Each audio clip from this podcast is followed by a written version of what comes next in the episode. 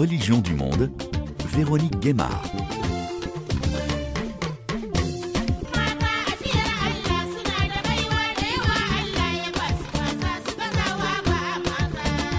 Bonjour à toutes et à tous. Comment cohabiter entre chrétiens et musulmans? C'est une question qui revient souvent dans les pays où ces religions sont représentées. Cette fois, nous la posons dans un contexte particulier puisque nous regardons ce qui se passe au Niger, pays d'environ 25 millions d'habitants où l'islam est largement majoritaire, un pays qui se situe dans une région en proie aux groupes armés djihadistes. Bienvenue dans Religion du Monde. Nous sommes donc à Lyon, au cinquième congrès des études sur le Moyen-Orient et les mondes musulmans en juillet 2023, avec quatre chercheurs européens et nigériens qui ont travaillé sur ces questions sous des angles bien différents. Et vous avez souhaité euh, justement dépasser les relations conflictuelles pour euh, explorer les dialogues, mais aussi les replis voir des passages d'une religion à l'autre par la conversion. Donc d'abord, euh, Saoudatou Seini. Je suis Saoudatou Seini, euh, doctorante à l'Université Abnoumi de Niamey. Je suis affiliée au laboratoire d'études et de recherche en sociologie et en anthropologie, le LERSA. Et donc vous, en particulier, vous avez travaillé sur les euh, catholiques et les protestants, donc les chrétiens qui sont minoritaires au Niger. Qu'est-ce qu'ils représentent au Niger? Particulièrement, je travaille sur les chrétiens, mais les chrétiens catholiques uniquement. Voilà, je m'intéresse aux chrétiens catholiques qui sont une communauté composée pour la plupart d'immigrants venus des pays d'Afrique de l'Ouest, notamment le Burkina, le Bénin, le Togo, le Nigeria, le Tchad, le Cameroun. Et vous-même, donc, vous êtes euh, Mahamadou Bello Adamou, également de l'université de euh, Niamey. Et vous-même, vous travaillez sur euh, la question qui se pose dans l'université, c'est-à-dire cette cohabitation religieuse au sein de l'université. Effectivement, étant doctorant à l'université Abdoumouni, je m'intéresse à, la cohabitation, à la, relation entre les étudiants salafis et pentecôtistes au sein de cette université. Comment ces étudiants interagissent aujourd'hui dans leur vie quotidienne et comment ils affirment ou affichent leur religiosité dans un environnement euh, universitaire. Alors on va aborder euh, ces questions également avec nous Ibrahim Seni euh, Mamoudou. Donc vous-même vous êtes de l'université de Beyrouth en Allemagne et vous travaillez en particulier sur le dialogue interreligieux. Donc on va peut-être l'aborder de façon assez globale. On en parle moins depuis quelques années, quand bien même le dialogue interreligieux est initié au Niger euh, depuis 2005 dans sa forme euh, actuelle qui est le euh, comité du dialogue intra- et interreligieux. Comme vous l'avez évoqué dans l'introduction, le Niger est en proie aux attaques terroristes et quoi de plus normal que d'avoir ces genres d'associations qui font la promotion justement de cette cohabitation pacifique entre les communautés religieuses. Donc c'est à ce genre d'activité que ces sessions de dialogue interreligieux euh, s'adonnent et euh, qui se font aussi euh, accompagner par non seulement l'État, mais aussi les partenaires de l'État. Et donc nous sommes également avec Amalia Dragani. Donc vous-même, vous travaillez en particulier sur ce qui se passe au niveau des communautés Touareg. Donc là, c'est bien spécifique. vous avez travaillé au Mali et au Niger. Et là encore, c'est quelque chose dont on parle peu effectivement, ce dialogue, cette cohabitation euh, interreligieuse au sein des groupes euh, Touareg qui peuvent effectivement euh, se convertir, par exemple, au christianisme. Oui, en effet, on a des premières conversions à la fin des années 50 au Mali et euh, bien sûr, ce ne sont pas des nombres spectaculaires parce qu'on a 300 euh, personnes au Mali et euh, entre 500 et 1000, selon les informateurs, au Niger. Mais il y a ces, ces phénomènes, sont des conversions surtout à l'évangélisme, au pentecôtisme, très rarement au catholicisme et sont un acte donc depuis la période encore coloniale.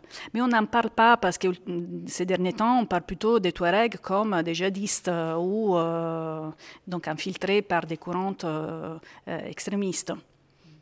Donc on va aborder toutes ces questions dans, cette émission. Je voudrais peut-être d'abord poser un petit peu le cadre du Niger, c'est-à-dire où on se trouve. C'est un pays donc d'environ 25 millions d'habitants, à 98% euh, musulmans, euh, donc euh, un peu moins de 2% qui sont chrétiens. Est-ce que vous pouvez me, présenter le paysage religieux, donc hormis ces généralités, parmi les musulmans, il y a aussi des différences. Donc cela aussi joue quand on parle de la cohabitation, qu'elle soit islamo-chrétienne ou à l'intérieur même des mondes musulmans. Ibrahim Seni. Effectivement, le Niger, euh, déjà quand on part du point de vue euh, historique, l'islamisation du Niger ou bien l'introduction de l'islam a commencé depuis le 7-8e euh, siècle. Mais l'islam a atteint, si vous voulez, son apogée ou bien son, au cours du 20e siècle. Et s'agissant du christianisme, son introduction est beaucoup plus tardive par rapport aux autres pays de la sous-région. Au Niger, c'est d'abord euh, la, la, SIM, qui est la euh, Sudan Interior Mission, qui est venue pour la première fois en 1924, suivie de Christian Mission évangélique, qui est venue en 1930. Ce n'est qu'en 1931 que les catholiques, à travers la Société des missions africaines, justement de Lyon, nous sommes à Lyon, a foulé le sol nigérien. Donc le christianisme est très récent au Niger, alors que euh, l'islam s'est vraiment euh, répandu. Maintenant, euh, au sein de l'islam, comme vous l'avez évoqué, l'islam au Niger est aussi pluriel.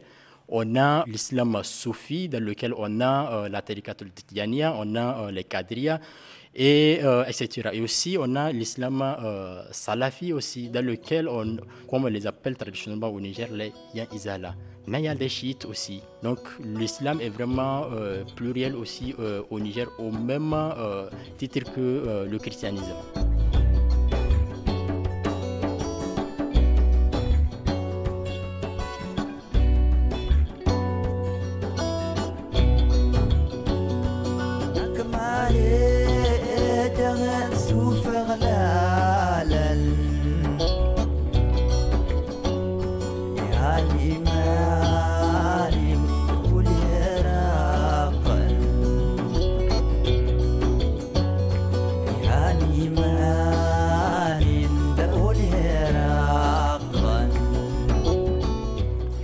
Situation sécuritaire, on ne peut pas passer outre, puisque euh, cette situation sécuritaire a aussi euh, crispé les relations entre les différents groupes religieux, que ce soit à l'intérieur même de l'islam, comme vous venez de le décrire, euh, Ibrahim Seni, comme entre peut-être les groupes qui représentent ces différentes tendances de l'islam et les chrétiens.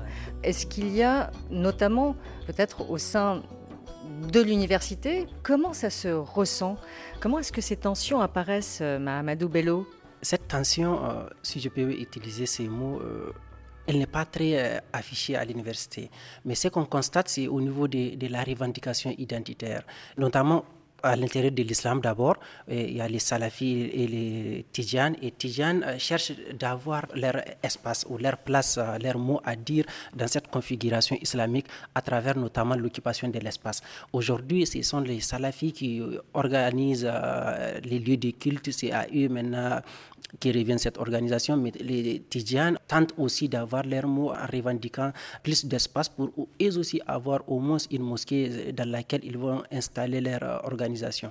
Bon, il y a eu des tractations tant administratives qu'associatives pour pouvoir euh, avoir cette euh, mosquée, j'aimerais dire, mais jusqu'à présent, la question reste euh, non dénouée et on sent vraiment cette revendication qui revient au niveau des musulmans soufis, notamment les Tidjanes. Mais il y a aussi une autre revendication qui est aussi chrétienne non seulement au niveau de l'affirmation identitaire, qui aujourd'hui, quand on dit Niger, c'est un espace euh, à majorité musulmane, et euh, on a cette euh, vision que de l'islam, mais les chrétiens tentent aussi euh, de s'affirmer à travers leurs euh, associations respectives. On a la GEC, bon, ils ont plusieurs associations. Et aussi, à travers ces associations, ils tentent aussi d'avoir leur espace de prière. Ils tentent d'avoir un espace sur lequel ils vont, où ils peuvent établir leur, leur lit de. À l'UAM, quand même, c'est pour résumer, c'est vraiment au niveau de l'occupation de l'espace et de l'affirmation identitaire qu'on voit ces divergences entre ces groupes. Mais déjà, peut-être en termes de présence, il y a un certain nombre de mosquées à l'intérieur même du campus. Et il y a aussi des espaces de prière euh, que mettent en place les autres euh, confessions. Effectivement, à l'université, euh, pour euh, raconter l'histoire, la première mosquée a été construite en 1996. Elle a été inaugurée par le président de la République de l'époque, le général Ibrahim Bahari Menassara.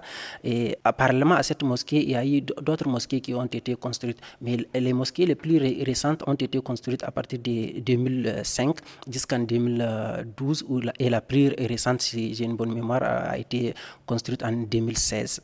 Vous voyez, en 20 ans, il y avait eu au moins une dizaine de, mosquées construites en matériaux définitifs. Et parallèlement, il y a aussi des espaces de prière qui sont reconnaissables à travers les nattes ou euh, des chaînes de pierre.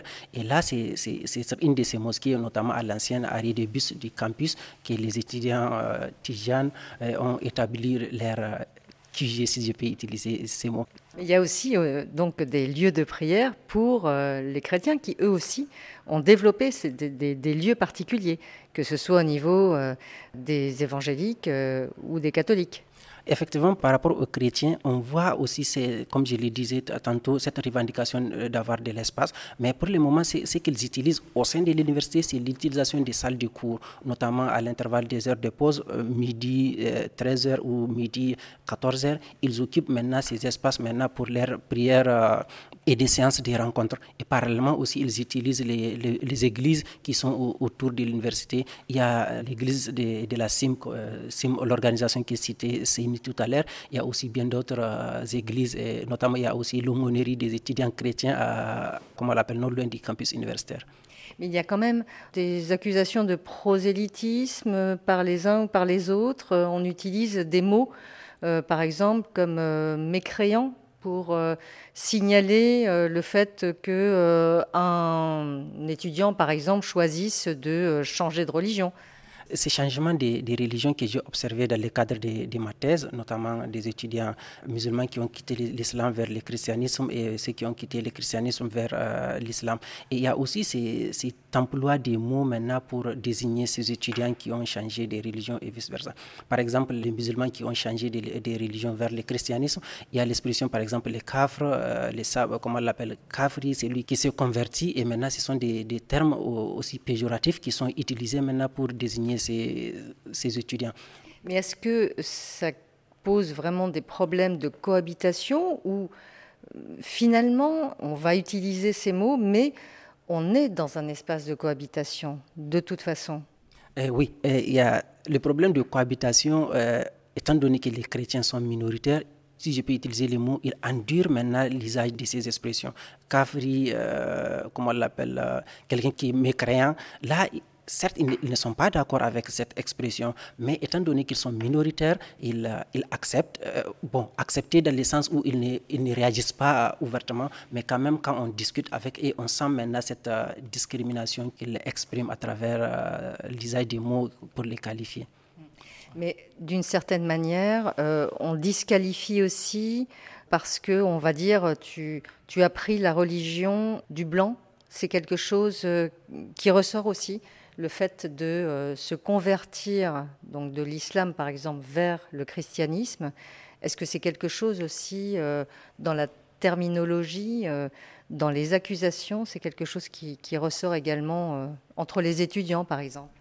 Eh Oui, quand il y a cette conversion, il y a vraiment ces, ces accusations qui tentent à non seulement d'abord à interroger les convertis pourquoi un tel tu t'es converti au christianisme? Pourtant, le christianisme, ceci, c'est là, en utilisant des mots pour dire que le christianisme n'est pas une religion, comment on l'appelle, droite, ou n'est pas une religion qui mène vers le paradis. Alors, pourquoi tu t'es converti vers cette religion pendant que tu es à l'islam, pendant que tu as cette religion? Voilà, c'est vraiment, c'est d'abord cette interrogation. Ensuite, au-delà de cette interrogation, maintenant, c'est le jugement. Un tel, tu t'es converti, donc un tel, tu t'es détaché euh, du groupe. Un tel, maintenant, étant donné que tu t'es détaché du groupe. Donc maintenant, tu ne fais plus partie maintenant du groupe, mais on te considère mais avec ces regards suspicieux. Ouais. Ina kuke.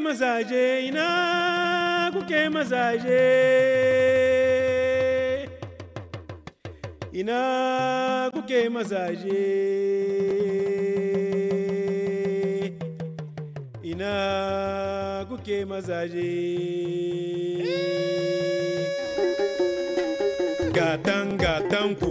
Ta je ta komo gatan gatan ku. Je te komo ga hati na ce ga hati na ce ga hati na ce ga hati na ce ga hati na ce ga hati na ce hmm. amma wa ga zuwa hatin mutuwa ne amma wa ga zuwa gurin mutuwa ne Donc Saouda Touseni, vous avez vraiment travaillé au niveau des catholiques, c'est-à-dire vous êtes allé de l'autre côté, euh, du côté des minoritaires. Euh, donc vous commenciez à en parler euh, en début de cette émission sur le fait que euh, finalement les catholiques, notamment sur lesquels vous avez beaucoup travaillé, eux, ils viennent surtout de l'immigration. Merci. Euh, donc, comme je le disais, la communauté catholique de Niamey est plus composée ou est à majorité composée d'immigrants. Euh, bien que de leur côté, souvent, ils n'acceptent pas cette euh, qualification d'immigrants ou d'étrangers. Alors ils viennent d'où? Ils sont originaires du Bénin, du Togo, de la Côte d'Ivoire, du Sénégal, du Cameroun, du Tchad, du Burkina Faso aussi voisin. Parce qu'en fait, vous dites que euh, le, Niger euh, a une triple position vis-à-vis des, des migrations. Donc c'est un pays de, départ. Oui, le Niger est un pays de départ. Euh, la population nigérienne a tendance à migrer vers les pays côtiers, généralement, euh, en Côte d'Ivoire, au, au Ghana, Bénin, Togo aussi, qui accueillent pas mal de Nigériens et une bonne partie, euh, constitue une bonne diaspora, importante. Aussi, c'est un pays de transit. C'est un pays de transit parce que pas mal d'Africains traversent le Niger pour vouloir atteindre l'Europe et aussi d'accueil parce que au Niger aujourd'hui on rencontre beaucoup de personnes migrantes qui sont installées qui ne sont ni de transit euh, mais qui sont installées aujourd'hui Euh, c'est le cas des Nigériens Nigériens, on trouve beaucoup de Nigériens qui sont installés, bon, souvent définitivement, mais souvent qui font aussi des migrations circulaires, qui vont de temps en temps dans leur pays d'origine et qui reviennent. Euh, installés aussi parce que, euh, comme on le traduit, les données historiques, les premiers fonctionnaires du Niger étaient des, des donc euh, les Togolais, des Béninois, voilà, des Béninois. Euh, du coup, ils étaient installés depuis longtemps, et ce qui fait qu'aujourd'hui, ils se sont naturalisés et avec euh, leur descendance. Au fur et à mesure, aujourd'hui, ils, refusent la qualification d'étrangers ou de migrants. Voilà. Mais à l'origine, ils sont des migrants parce qu'ils ne sont pas originaires du, pays. Et donc la plupart, enfin beaucoup de ceux qui migrent et qui, qui restent donc euh, au Niger, qu'ils soient de passage, de transit ou qu'ils restent, qui s'installent, que ce soit des étudiants d'ailleurs que vous devez croiser à l'université, sont euh, catholiques. Beaucoup d'entre eux sont catholiques. Comment se passe cette cohabitation? Puisque, euh, euh, vous le dites effectivement, c'est que le Niger est un pays à majorité musulmane où finalement ce n'est pas uniquement une religion mais une culture très forte. Donc comment on, s'intègre dans cette culture-là euh, quand on arrive avec sa religion catholique par exemple? Euh, D'accord. Au fait, tous ces migrants ne sont pas que des catholiques. Je m'intéresse aux catholiques, mais on retrouve toutes les tendances euh, de la religion chrétienne parmi eux. Des évangéliques notamment Oui, ou protestants. Voilà. Et pour la cohabitation, il faut dire que le milieu déjà est influencé par la culture musulmane. Voilà. Donc, que ce soit du, sur le plan vestimentaire, euh, alimentaire ou sur le plan euh, verbal, les migrants essayent de s'adapter d'une manière ou d'une autre. Aujourd'hui, ils n'ont souvent pas le choix, ils sont obligés peut-être de se voiler pour se rendre dans certains milieux. Ils sont obligés de se voiler les femmes.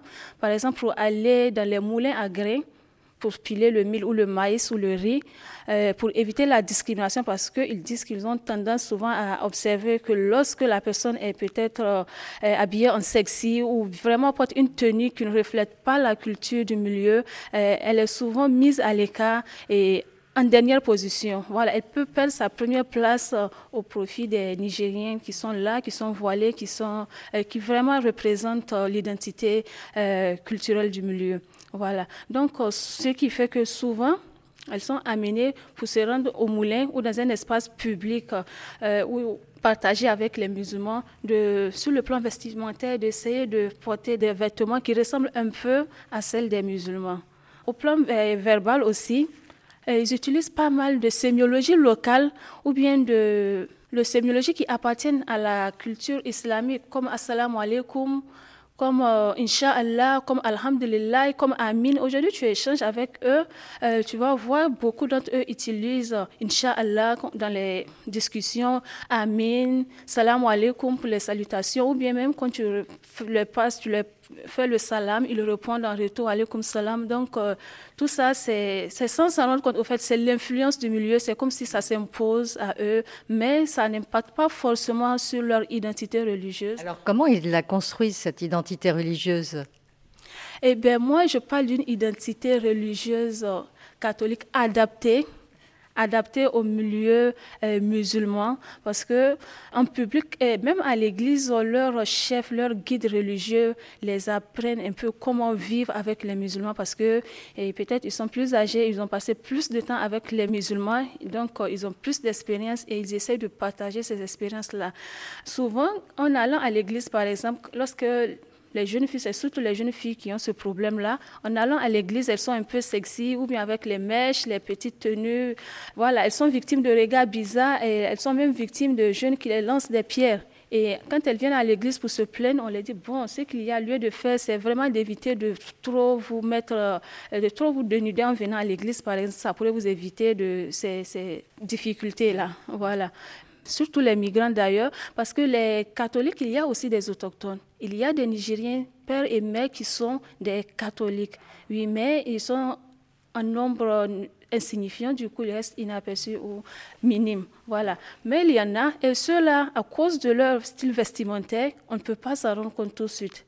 Parce qu'elles euh, s'habillent ou ils sont ils se font dans la masse, ils se, comportent comme des musulmans. Peut-être c'est à l'heure des prières ou bien dans les échanges ou même en connaissant très bien la personne qu'on peut se rendre compte de, vraiment son appartenance religieuse.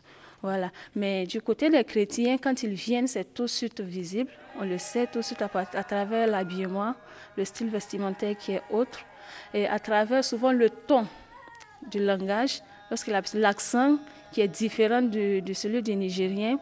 Au fur et à mesure, j'essaie de s'adapter au milieu en, euh, apprenant la langue, peut-être en essayant d'employer certains mots pour mieux s'intégrer, d'employer certains mots euh, propres à la culture ou aux langues euh, locales.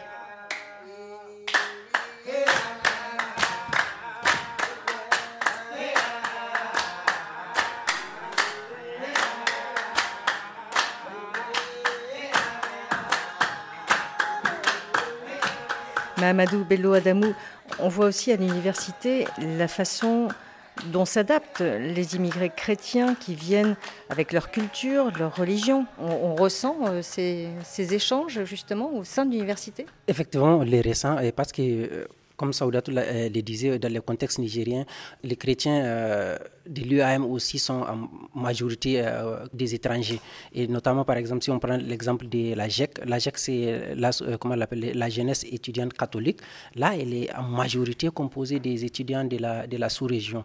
Et là, ils essaient aussi à travers leurs organisations d'orienter les étudiants à, mieux s'intégrer. Et maintenant, pour s'intégrer, c'est notamment en participant aux activités de leurs camarades et en utilisant certes euh, les filles, quand on les voit, elles s'habillent euh, dans leur pays d'origine, mais, mais quand même on voit cette euh, différence au niveau vestimentaire entre les étudiantes, par exemple, au niveau des filles, des étudiantes musulmanes et, et chrétiennes. Et est-ce qu'on ressent du prosélytisme de part et d'autre? Vous ai déjà posé la question, mais je vous la repose une fois. Oui, et on, sent ces, ces. Par exemple, les étudiants euh, catholiques euh, ou les, euh, les, étudiants chrétiens, à travers leurs associations de façon euh, générale, ils organisent maintenant ces, prosélytismes en, organisant des prêches, comment on l'appelle, des conférences religieuses, en organisant des, séances d'évangélisation, surtout sur l'espace universitaire.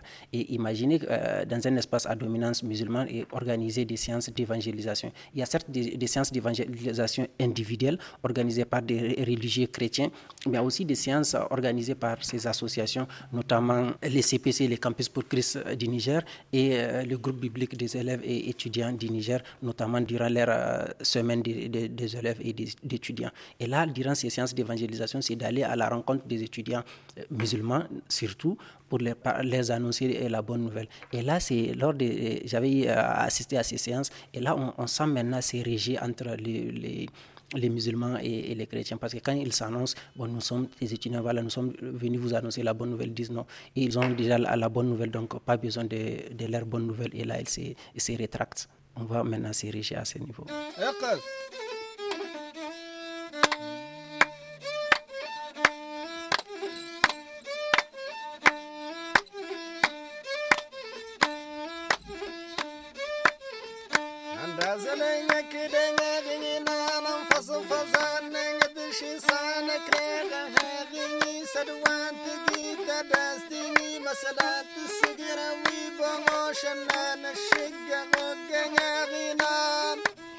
Amalia Dragani, je reviens vers vous euh, concernant les Touaregs, puisque c'est euh, une situation assez euh, particulière.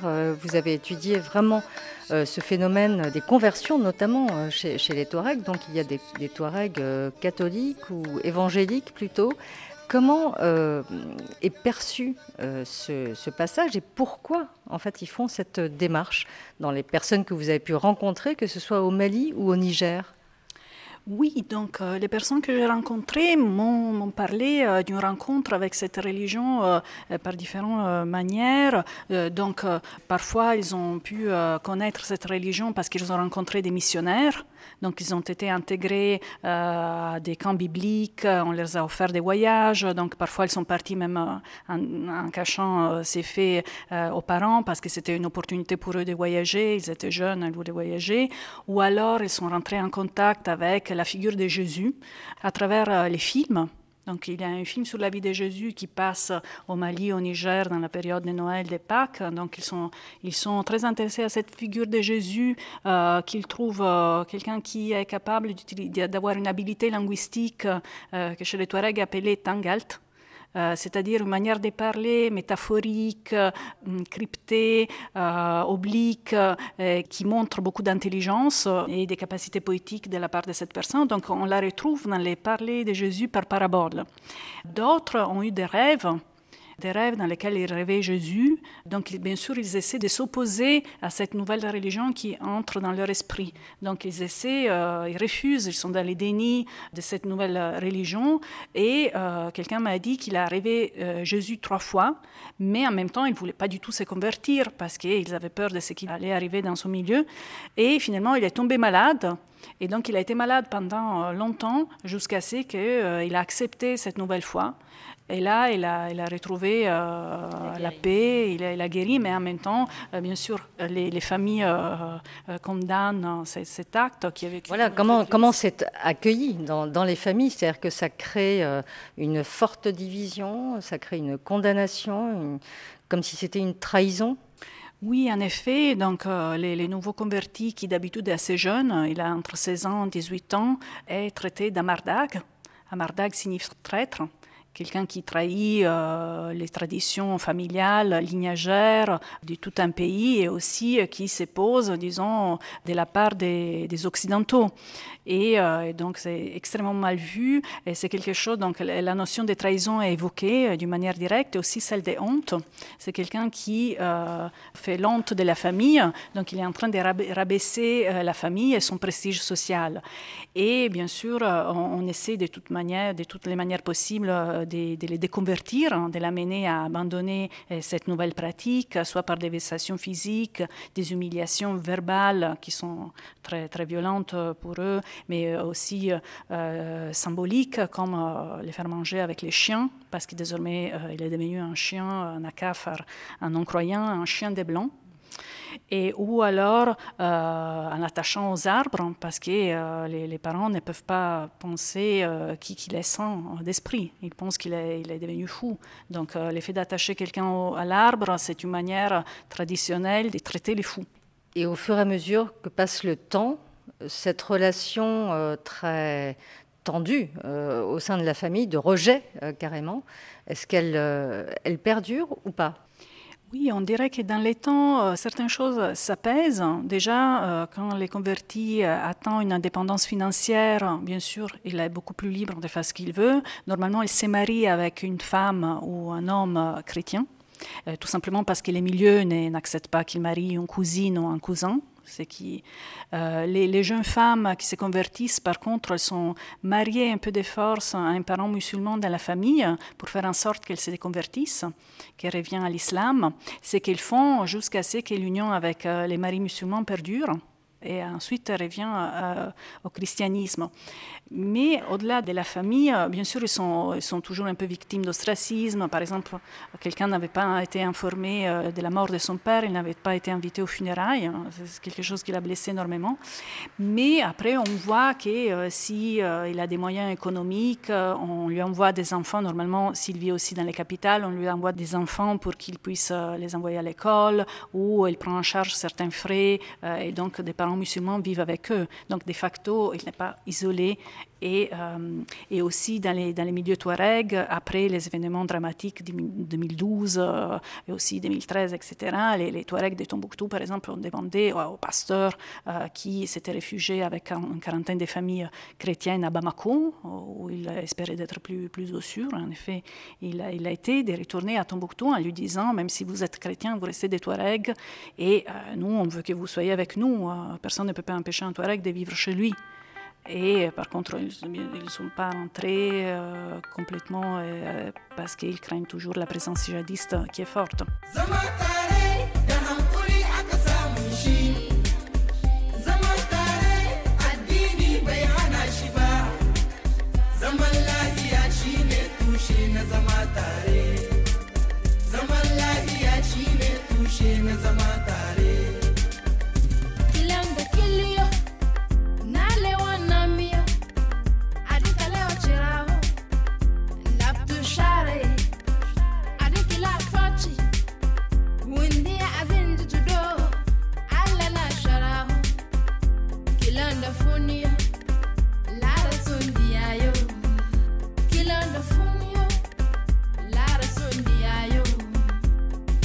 Alors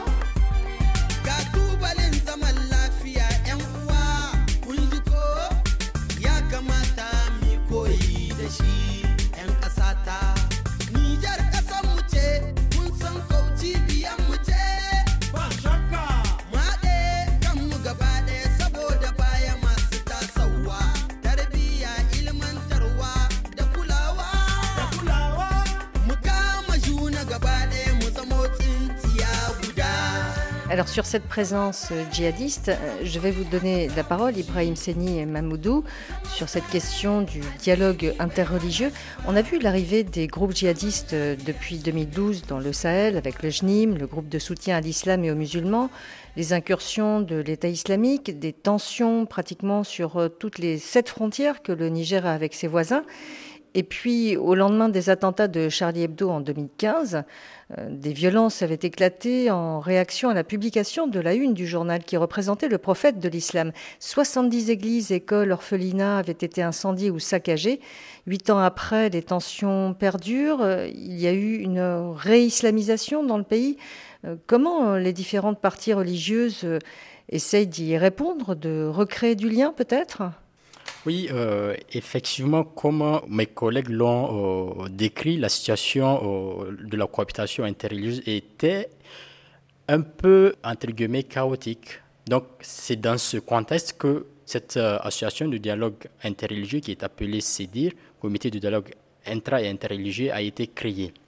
Donc, cette association s'est créée dans les années 2003-2005 Effectivement, c'était en 2005 la toute première dans la région de Zender avant d'être euh, créée encore dans la région de Maradi. Maintenant, elle est présente dans toutes, presque dans toutes les communes euh, du Niger avec une structure nationale.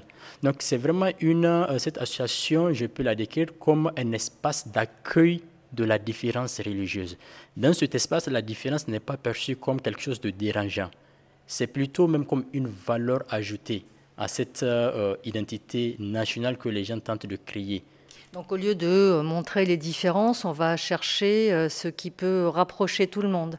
Effectivement, effectivement, euh, les acteurs sont dans la recherche de ce langage commun fédérateur qui reconnaît l'autre.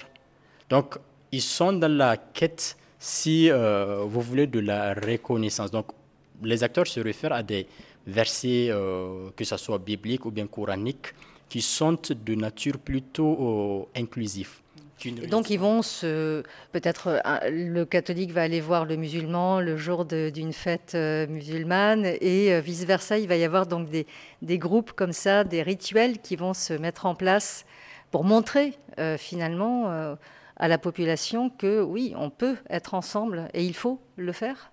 Effectivement, depuis toujours hein, l'Église catholique particulièrement, à chaque veille de fête musulmane, fait une déclaration euh, pour euh, souhaiter la traditionnelle euh, bonne fête aux musulmans, tout comme du côté des musulmans, certains dignitaires religieux musulmans se rendent physiquement dans les églises pour témoigner leur amitié aux chrétiens. Mais Ibrahim euh, Mamoudou, on s'adresse à qui là finalement? Il s'adresse à la population ou est-ce que finalement ça reste entre eux. C'est-à-dire que comment concrètement la population perçoit cette cohabitation? Comment elle le vit? On, l'a vu à travers différents exemples, que ce soit au niveau euh, des migrations, euh, que ce soit au niveau de l'université, que ce soit euh, donc chez, les Touaregs. mais plus globalement, comment est perçue cette interaction Est-ce que c'est uniquement pour montrer une image, mais que cette image n'est pas réelle finalement dans la vie de tous les jours? Bon, moi, je pense que c'est parce que euh, le CEDIR n'est pas projeté. On parle moins du CEDIR que ce soit dans les médias publics et privés. Le CEDIR, c'est le comité de dialogue euh, intra- et interreligieux, donc l'association de dialogue euh, interreligieux au, Niger.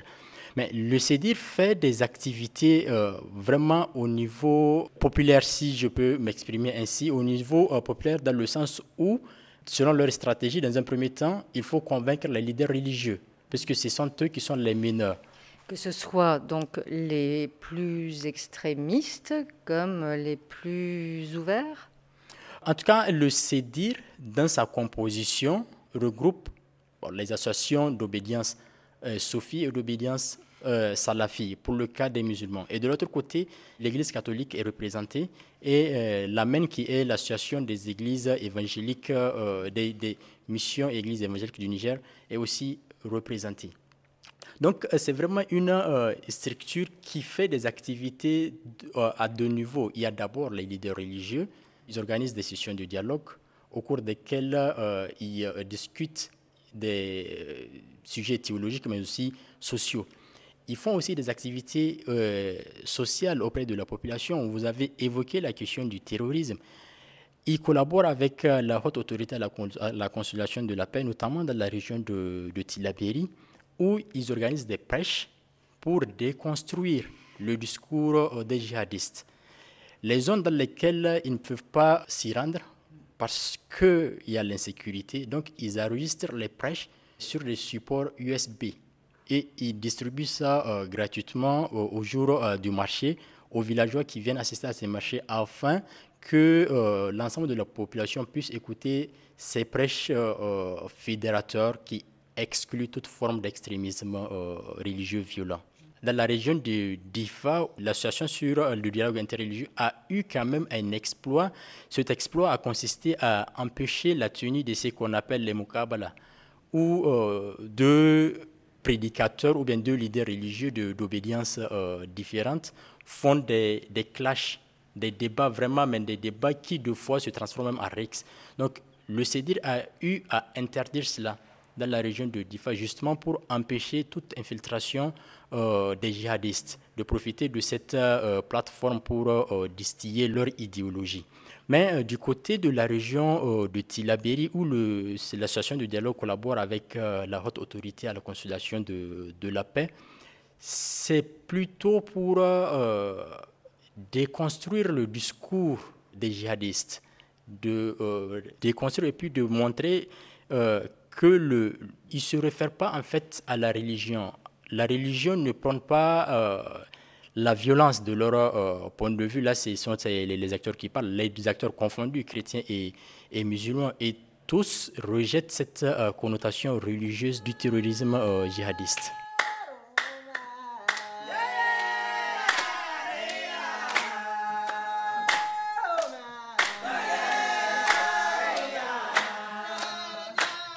concrètement pour euh, une conclusion, euh, peut-être euh, pour chacun d'entre vous. Est-ce qu'on peut dire que d'une certaine manière, cette cohabitation au Niger pose un certain nombre de, questions qui se posent aussi dans d'autres pays de la région ou est-ce qu'il y a une spécificité finalement au Niger? Est-ce qu'on arrive à, apporter des, réponses? Est-ce que par vos études, par le travail que vous avez fait sur le terrain, il y a des, choses spécifiques qui ressortent dans cette euh, cohabitation, puisqu'on parle de cette cohabitation islamo-chrétienne, qu'elle passe ou non par une conversion in fine. Euh, oui. Mahamadou Belou Adamou. Je pense qu'il y a un élément intéressant euh, à l'UAM, à l'Université Abdou Niamey, quand il s'agit de parler de la cohabitation. Il y a des initiatives au niveau des étudiants, notamment les étudiants soufis, pour aller dialoguer avec les étudiants chrétiens quand, euh, quand il s'agit de mener des activités euh, en, commun, notamment la salubrité et, bien d'autres activités euh, d'ordre social. Maintenant, il y a ces, dialogues-là au niveau de, ces associations.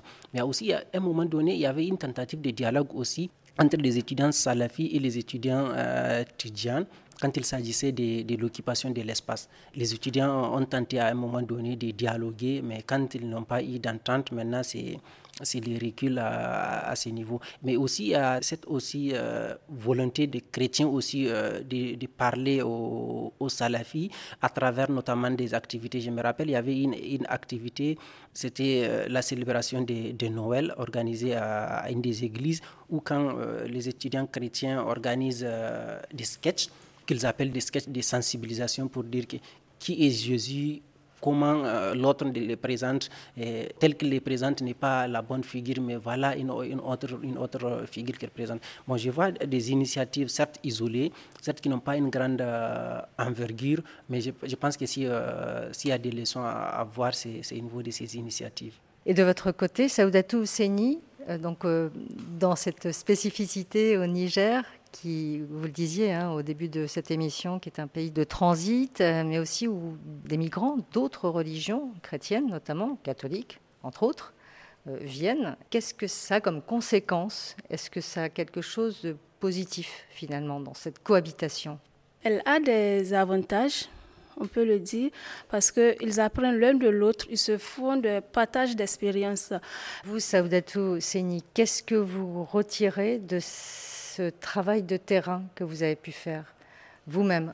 En quoi vous avez été étonné ou euh, qu'est-ce qui vous a marqué? Euh, Ce qui m'a marqué d'abord, c'est de voir que Bon, parce que moi-même, euh, je ne suis pas née au Niger, je n'ai pas grandi au Niger. C'est après mon bac que je suis venue au Niger. Et j'étais un peu surprise de voir que les Nigériens ne considèrent pas le christianisme comme une religion de un, comme c'est ressorti dans euh, pas mal de réponses ici. On les considère comme des cafres, des mécréants. Et c'est une religion aussi qu'ils considèrent comme une religion chrétienne. Ils ne considèrent pas les Nigériens du Niger ou les originaires du Niger comme étant des chrétiens. Pour eux, non, ceux-là, on les comptabilise. Ce sont des égarés. Peut-être à tout moment, Dieu peut les ramener à la raison. Ils vont revenir à la raison. Et euh, vraiment, ça m'a surpris de voir un peu, de comprendre, de découvrir cette euh, perception de, la conscience ou de la conception collective des Nigériens qui pensent que euh, le christianisme est seulement la religion des étrangers et qui est c'est une religion. Bon, pas tous, hein, pas tous. Il y a les intellectuels ou ceux qui s'intéressent plus ou ceux qui vivent, qui partagent leur milieu, qui en savent un peu plus, mais d'une manière générale, ils sont très mal euh, qualifiés ou très mal euh, appréciés au Niger.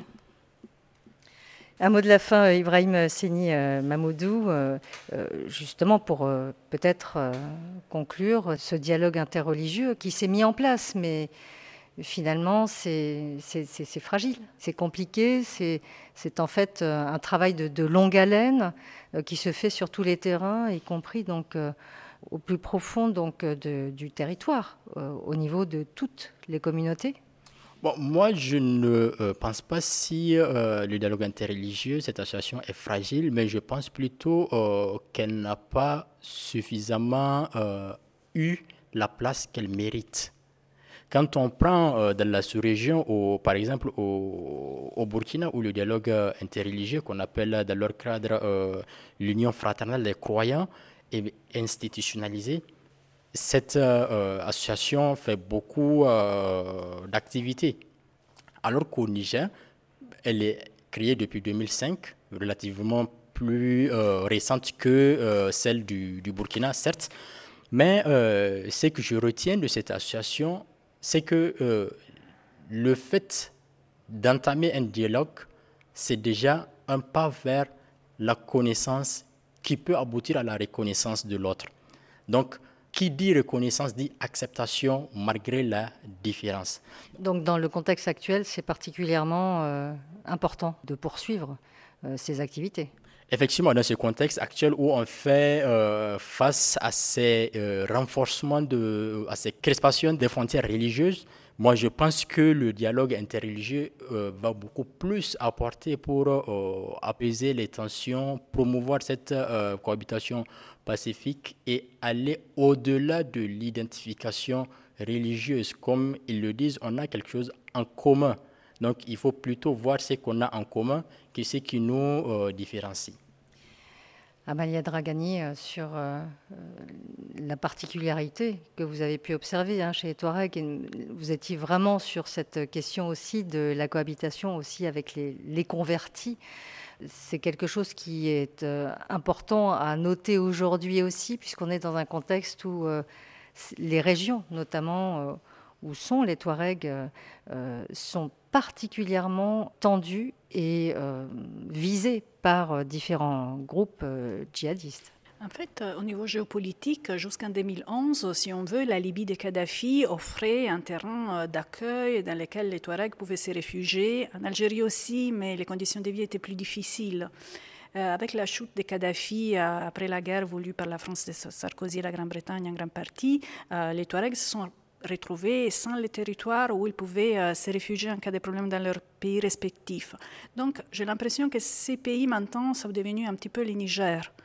Donc euh, déjà, les, les Touaregs des Gao, les Touaregs qui ne veulent pas euh, se déconvertir à cause de la présence djihadiste, ils ne veulent pas retourner à l'islam, euh, ils sont en train d'arriver au Niger où ils ont la sensation d'être un peu plus protégés.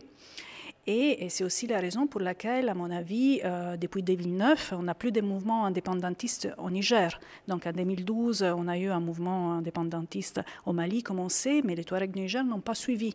Mais c'est pourquoi ils n'auraient plus un terrain où se réfugier, disons, comme autrefois c'était la Libye. Donc ce changement géopolitique a fait en sorte en ce moment que le Niger soit un pays, je trouve, assez tranquille au niveau des, conflits euh, intercommunautaires, au moins euh, entre les Touaregs et les autres. Bien, ce sera le mot de la fin, un mot euh, plus optimiste peut-être, on espère. Merci en tout cas à tous d'avoir participer à cette émission, de nous avoir euh, permis euh, d'essayer de, comprendre cette euh, réalité dont on parle peu, hein, la relation à l'autre, d'une confession à l'autre parfois aussi, donc au Niger, dans ce pays du Sahel. Cette émission a été réalisée par Ludivine Amado. Vous pouvez la réécouter en podcast sur le site rfi.fr, à l'appli Pure Radio, Twitter ou Facebook, à la page Religion du Monde. À la semaine prochaine.